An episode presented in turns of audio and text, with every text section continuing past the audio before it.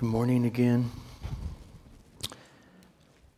As we continue our journey this fall in early winter into the book of Psalms, please turn to the 22nd Psalm. Psalm 22. I'll be reading Psalm 22, verses 1 through 21. To the choir master, according to the doe of the dawn, a psalm of David. My God, my God, why have you forsaken me? Why are you so far from saving me from the words of my groaning? Oh my God, I cry by day, but you do not answer by night, but I find no rest. And yet, you are holy, enthroned on the praises of Israel. In you, our fathers trusted. They trusted and you delivered them. To you, they cried and were rescued. In you, they trusted and were not ashamed. But I am a worm and not a man scorned by mankind and despised by the people. All who see me mock me. They make mouths at me, they wag their heads. He trusts in the Lord, let him deliver him. Let him rescue him, for he delights in him. And yet, you were he who took me from the womb. You made me trust you at my mother's breast. On you I was cast from my birth and from my mother's womb. You have been my God. Be not far from me, for trouble is near and there is none to help. Many bulls encompass me. Strong bulls of Bashan surround me. They open wide their mouths at me like ravening and roaring lions. I'm poured out like water, and all my bones are out of joint. My heart is like wax, it's melted within my breast. My strength is dried up like a potsherd, and my tongue sticks to my jaws. You lay me in the dust of death for dogs encompass me. A company of evildoers encircles me. They pierced my hands and feet. I can count all my bones. They stare and gloat over me. They divide my garments among them, and for my clothing they cast lots. But you, O oh Lord, do not be far off. O oh, you, my help, come quickly to my aid. Deliver my soul from the sword, my precious life from the power of the dog. Save me from the mouth of the lion. Holy and instructive is the word of the Lord. Father, thank you for your varied ways of communicating to us from storytelling, narratives, to law, to epistle, to poetry, songs, which are made for the purpose of causing us to feel. So, by the grace of your Spirit's presence, let your chosen feel what's here to the glory of your work in your name in our lives. Amen.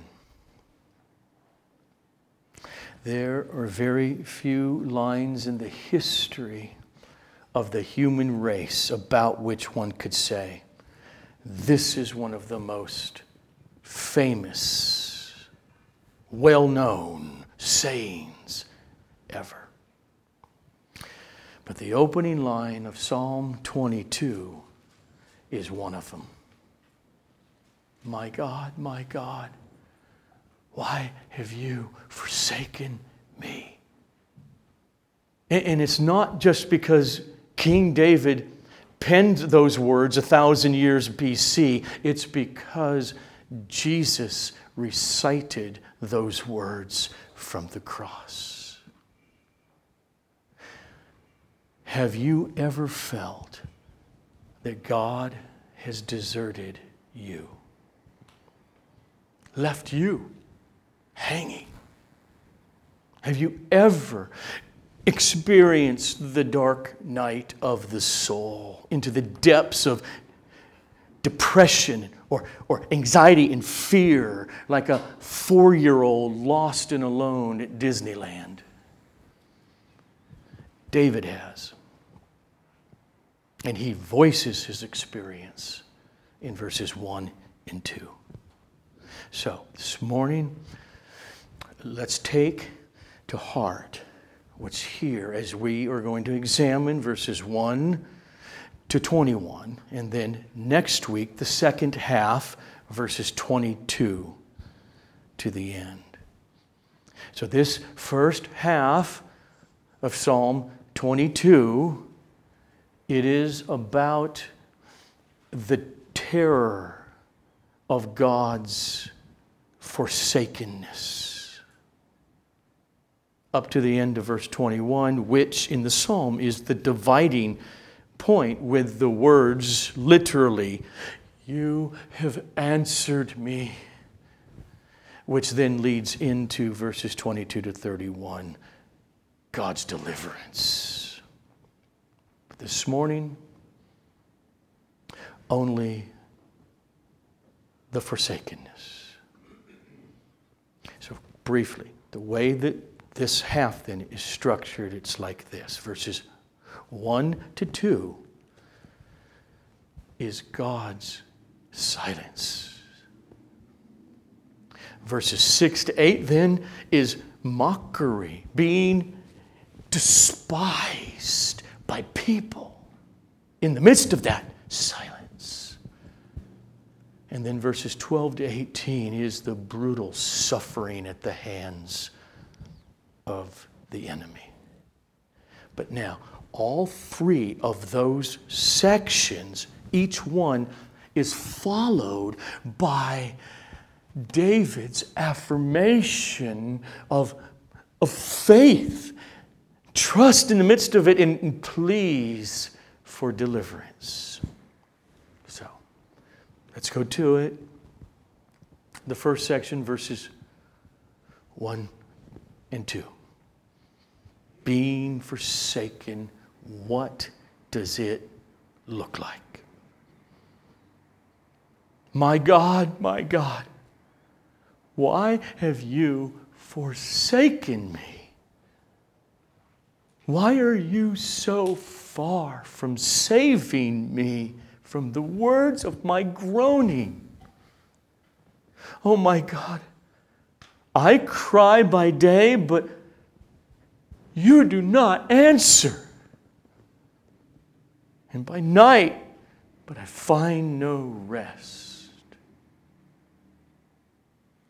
God's silence can be deafening. I plead, he says, I groan for help, but you, nothing. Silence. You don't answer me. For a lover of God, that can be very disconcerting. See, remember last week we saw in Psalm 20, David wrote that one. He says God answers us. He answers us in the day of trouble, verse 1. And then in verse 9, the king Oh, may he answer us when we call. And David says in Psalm 28, he opens it up this way To you O Lord, I call my rock. Be not deaf to me. Because if, if you are, if you're silent to me, then I become like those who go down to the pit. And so David, often we, like him, you're sailing along. The Lord is my shepherd. I shall not want. He answers me in the day of trouble. And then everything hits the fan, and you feel abandoned. Day after day, silence. As if God's deaf to your situation. Anxiety and fear overtake you. Oh my God, I cry by day, but you do not answer. And by night, but I find no rest. In the late 1950s, C.S. Lewis, after his wife Joy finally succumbed to a brutal battle with cancer. I can't remember how many weeks, if not a couple months, it was before he was able to even pick up a pen and write, to journal, a diary. He began it this way. No one ever told me that grief felt so like fear. I'm not afraid, but the sensation is like being afraid. The same fluttering in the stomach, the same restlessness, the yawning. I keep on swallowing. At other times, it feels like being mildly drunk or concussed. There's a sort of invisible blanket between the world and me. I find it hard to take in what others say, or perhaps hard to want to take it in. It is so uninteresting. Yet, I want the others to be around me. I dread the moments when the house is empty. If only they would talk to one another and not to me. Meanwhile, where is God? This is one of the most disquieting symptoms. When you're happy, so happy that you have no sense of needing Him, so happy that you are tempted to feel His claim upon you as an, as an interruption.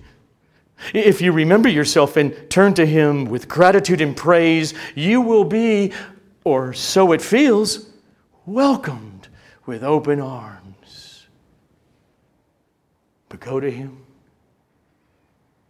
when your need is desperate when all other help is vain, and what do you find? A door slammed in your face, and a sound of bolting and double bolting on the inside. After that, silence. You may as well turn away. The longer you wait, the more emphatic the silence will become. I tried to put some of these thoughts to my friend this afternoon. He reminded me that the same thing seems to have happened to Christ. Why hast thou forsaken me? I know. Does that make it easier to understand? And that forsakenness, David lets us know here, also comes now in the form of being scorned or ignored, unwelcome, despised by others. This is the sense of verses 6 to 8. But I am a worm not a man. Scorned by mankind and despised by the people. All who see me mock me. They make mouths at me. They wag their heads, saying, He trusts in Yahweh. Let Yahweh deliver him. Let him rescue him, for Yahweh delights in him. Well, you can barely make ends meet financially. You're hanging on. Where's your Jesus now? Or the terrible loss of a child or spouse. This is your God? Or depression seemingly unconnected and out of the blue. It's unconnected to anything that you know of in life, just overwhelms and overtakes you. And God seems silent. Or the constant beat down from people at work or in your family because of your faith in Jesus. Your understanding and belief in a judgment day in heaven and hell and there's only one Savior, or your belief that there are only two sexes, or that sex is non sinful only in the covenant of marriage between a man and a woman, and they ridicule you. Or you're ridiculed for not participating with them in many activities that your faith will not allow you to join in with them.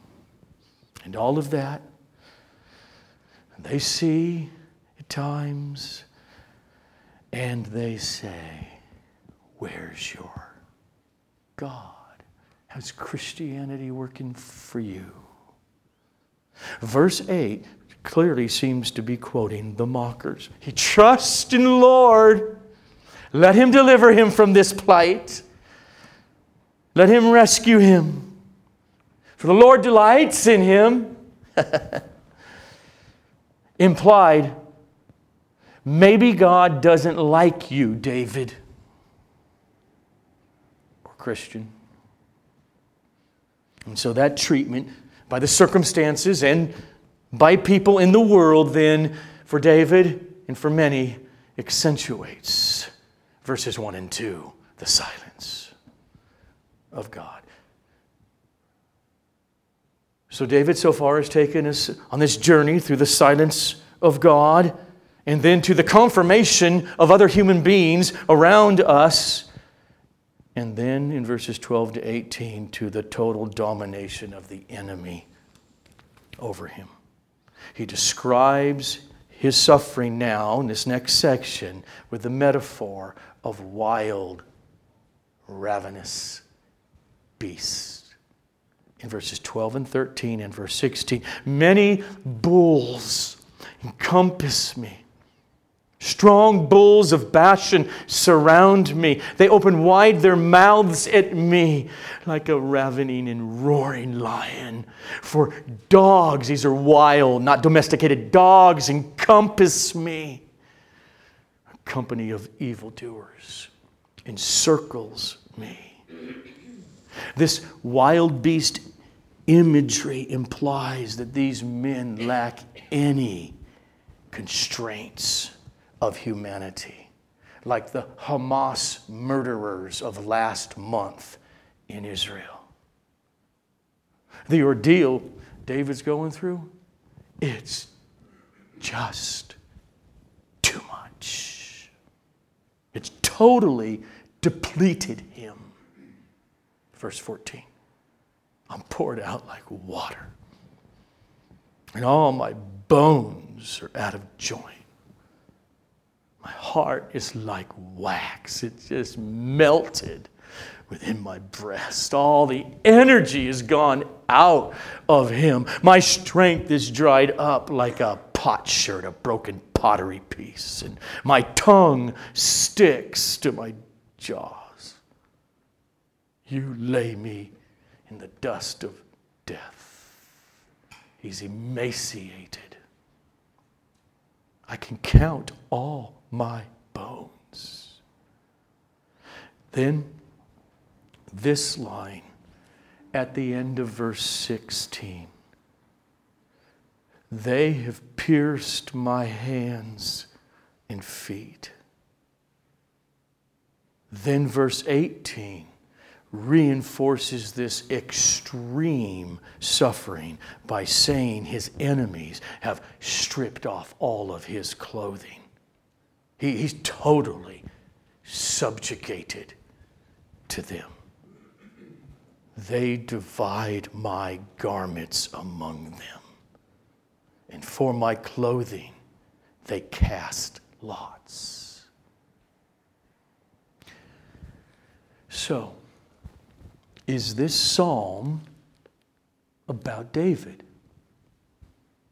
Or is it about Jesus? The answer is yes and yes.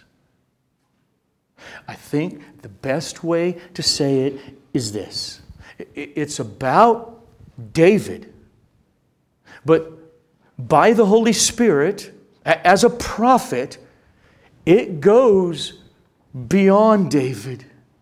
David was hunted and hated and tormented by King Saul. But pierced hands and feet,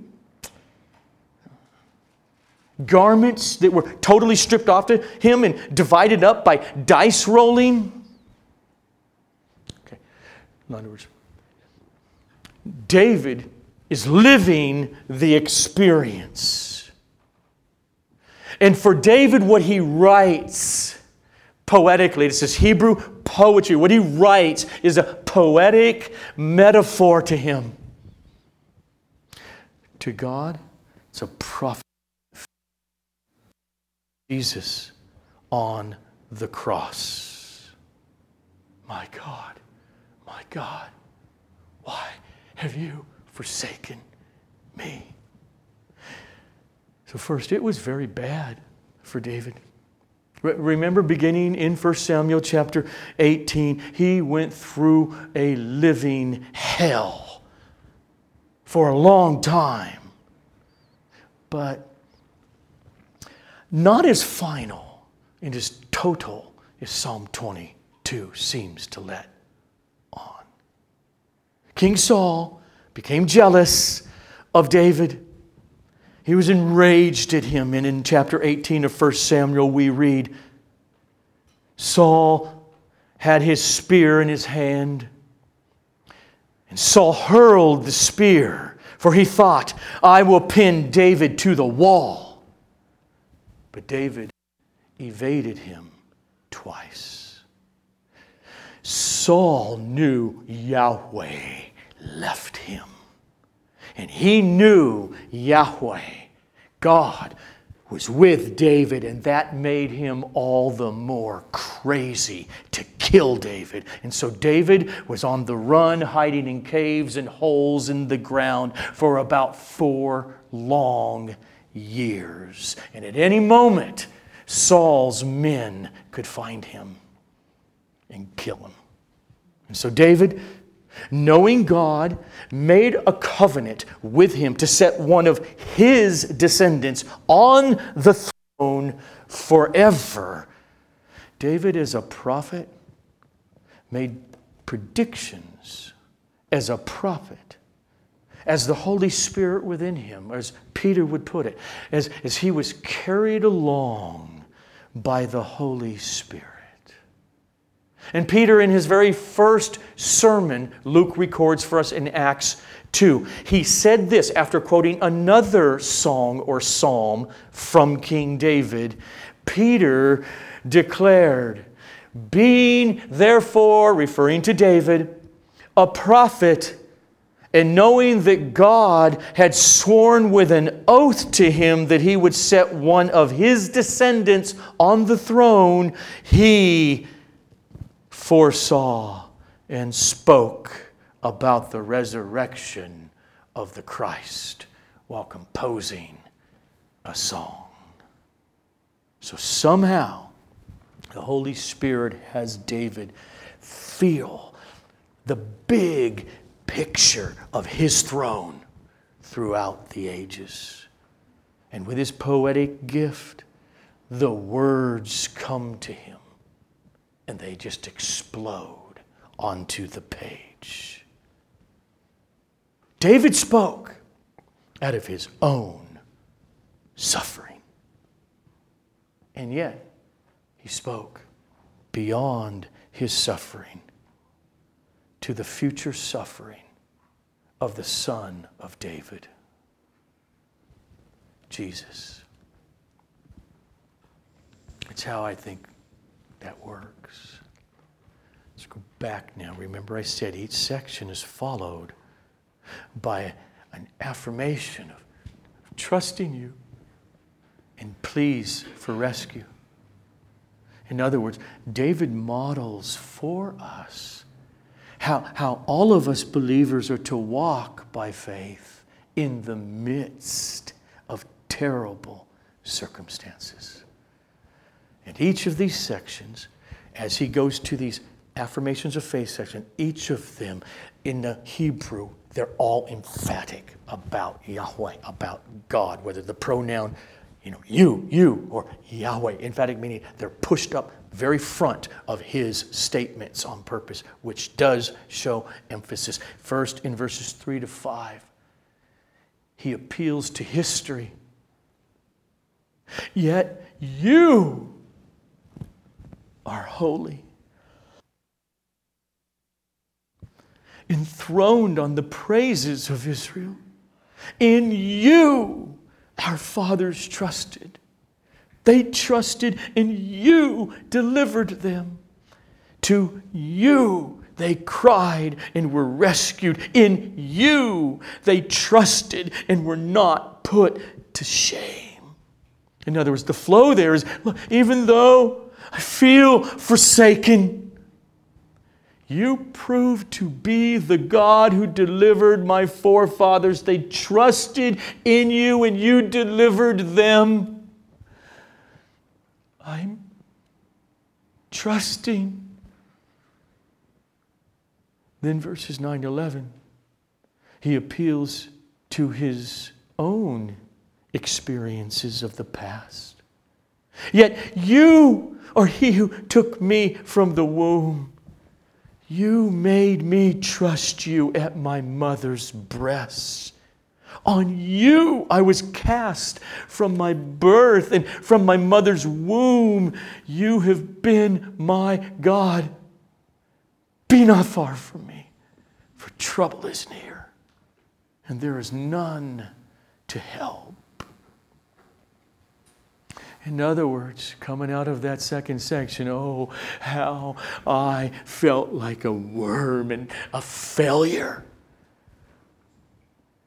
But I know I'm a special kind of worm. Yet you are he who took me from the womb. You made me trust you at my mother's breast. You made me trust you at age 19. You did that. And then coming out of the third, the execution section of verses 12 to 18, his prayer is desperate. Help! I need deliverance right now. Starting with verse 19. But you, O oh Lord, do not be far off.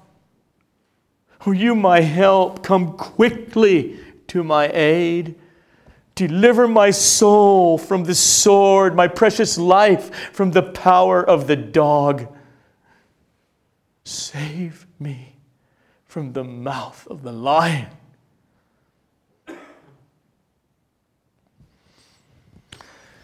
So, there we have it a model a model for believers, a model for believers' experiences at times, in a model of prayer. Now, anybody, and are these kinds of people would say something like, no, no, no, no, no, Joe, no, no, it's Old Testament. God never allows Christians, Old Testament people like David, yes, but never would allow Christians to experience subjectively feeling God's forsakenness. Those people just don't know their Bibles and they just don't know honest Jesus loving people and they don't read Christian biography. This is why David Brainerd's diary that Jonathan Edwards published in the middle of the 1700s, right after Brainerd's death at age 29, why that diary went not just with a Bible, but the diary to missionary after missionary after missionary in the late 1700s and throughout the 1800s in God forsaken areas of the world with no airplanes as they read and say, You mean that great missionary felt this way at times too? God's come. Charles Haddon Spurgeon, the great preacher of the 1800s, London, in his autobiography, he writes I believe it is a shallow experience that makes people always confident of what they are and where they are. Because there are times terrible trouble that make even the most confident child of God hardly know whether he's on his head or on his heels. And so, here's my application Christian, in your experience of ever feeling beat down, forsaken by God. Know the truth. Know that you are never actually and finally forsaken by God's loving care. Precisely because Jesus was forsaken in your place. He was beaten. He was bloodied and he was brought to that hill 300 yards outside the city gate of Jerusalem. Just picture that hill now. They get there and throw that wooden beam onto the ground, and they force Jesus to the ground, and they force the back of his torso onto that wooden beam. And one of the soldiers comes up with, grabs one arm, and kneels down the other has a six inch spike and a mallet and drives it right there through his wrist and they go to the other arm. As screams of pain pierce the air. And then the executioners pull Jesus up with that 70 pound piece of wood now tacked to his body, and they slowly back him up to the permanent eight foot tall wooden beam coming out of the ground, and with one of the soldiers behind it with a little ladder, and the other two on each side, they lift it up and they let it drop into that groove on top of the vertical beam, and then they nail his feet to that beam. As verse 16 of Psalm 22 says, They have pierced my hands and feet And as Jesus feels every nerve in his body screaming pain, we hear David's words in our psalm. I can count all my bones. They stare and gloat over me. They divide my garments among them, and for my clothing they cast lots. And so Matthew's gospel tells us when they had crucified him, they divided his garments among them by casting lots. And as Jesus hung there, it was visible not just to all those, the ones who loved him and others who hated his guts there on the hill, but that scene, as he's only a few feet off the ground, was visible to thousands and thousands of people for those six hours as they are coming and going outside the city gate of Jerusalem. And the Gospels tell us, and those who passed by, derided him, wagging their heads. The rulers scoffed at him, saying, He saved others. Let him save himself if he is the Messiah of God, the chosen one. He trusts in God. Let God deliver him now if he desires him. For he said, I am the Son of God. And all that taunting was an echo of Psalm 22, verses 6 to 8. A thousand years earlier, it was penned. But I am a worm and not a man, scorned by mankind and despised by the people. All who see me mock me. They make mouths at me. They wag their heads, saying, He trusts in the Lord. Let him deliver him. Let him rescue him. For the Lord delights in him. And about the ninth hour, Jesus cried out with a loud voice, saying, Eli, Eli, lama sabachthani. That is, my God, my God, why have you forsaken me?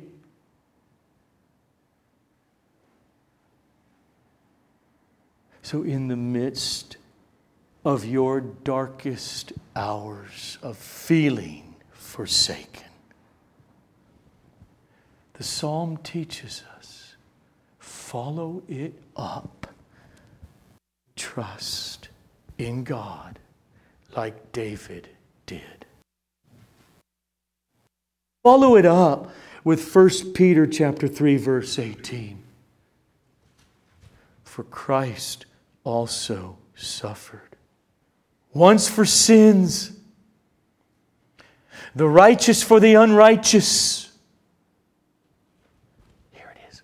In order that he might bring us to God.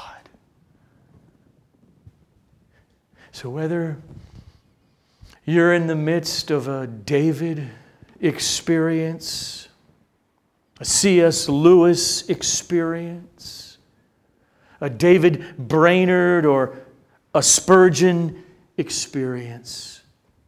Ponder these closing words from the pen of J.C. Ryle, a Christian pastor in 19th century Liverpool, England, as I close.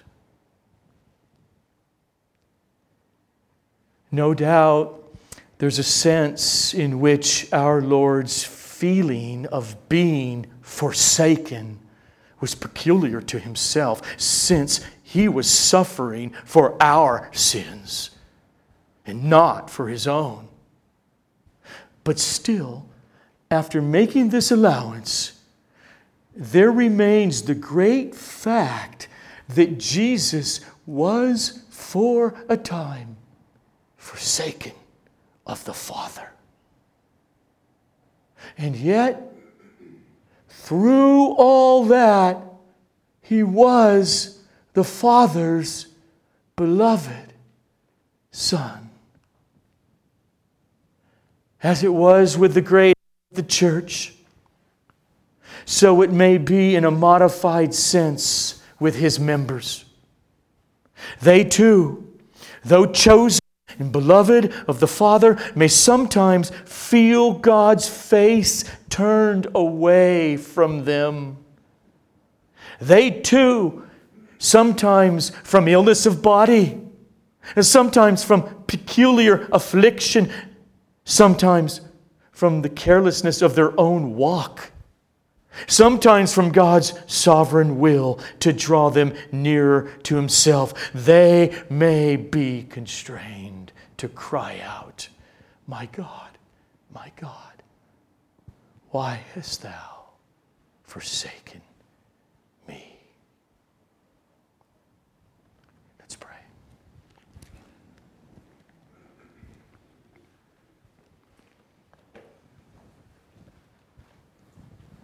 Father, I know the, the words of this message.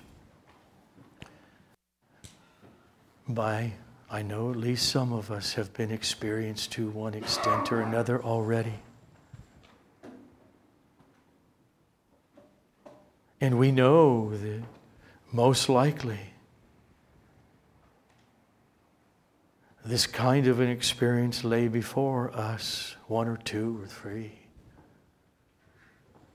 But we know, as David, you're the faithful God who delivered your people. We would, David say, I'm trusting.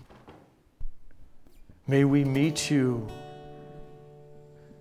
in those times of sad sovereign providence, in depths that are unimaginable any other way to the glory of your name, for we trust this glorious gospel that because Christ was forsaken, we are brought near in the midst of joy and in the midst of sorrow and pain to you, forgiven and free with unimaginable promises before us. Amen. Let us stand and continue to be a state of worship and admiration, longing for our Savior.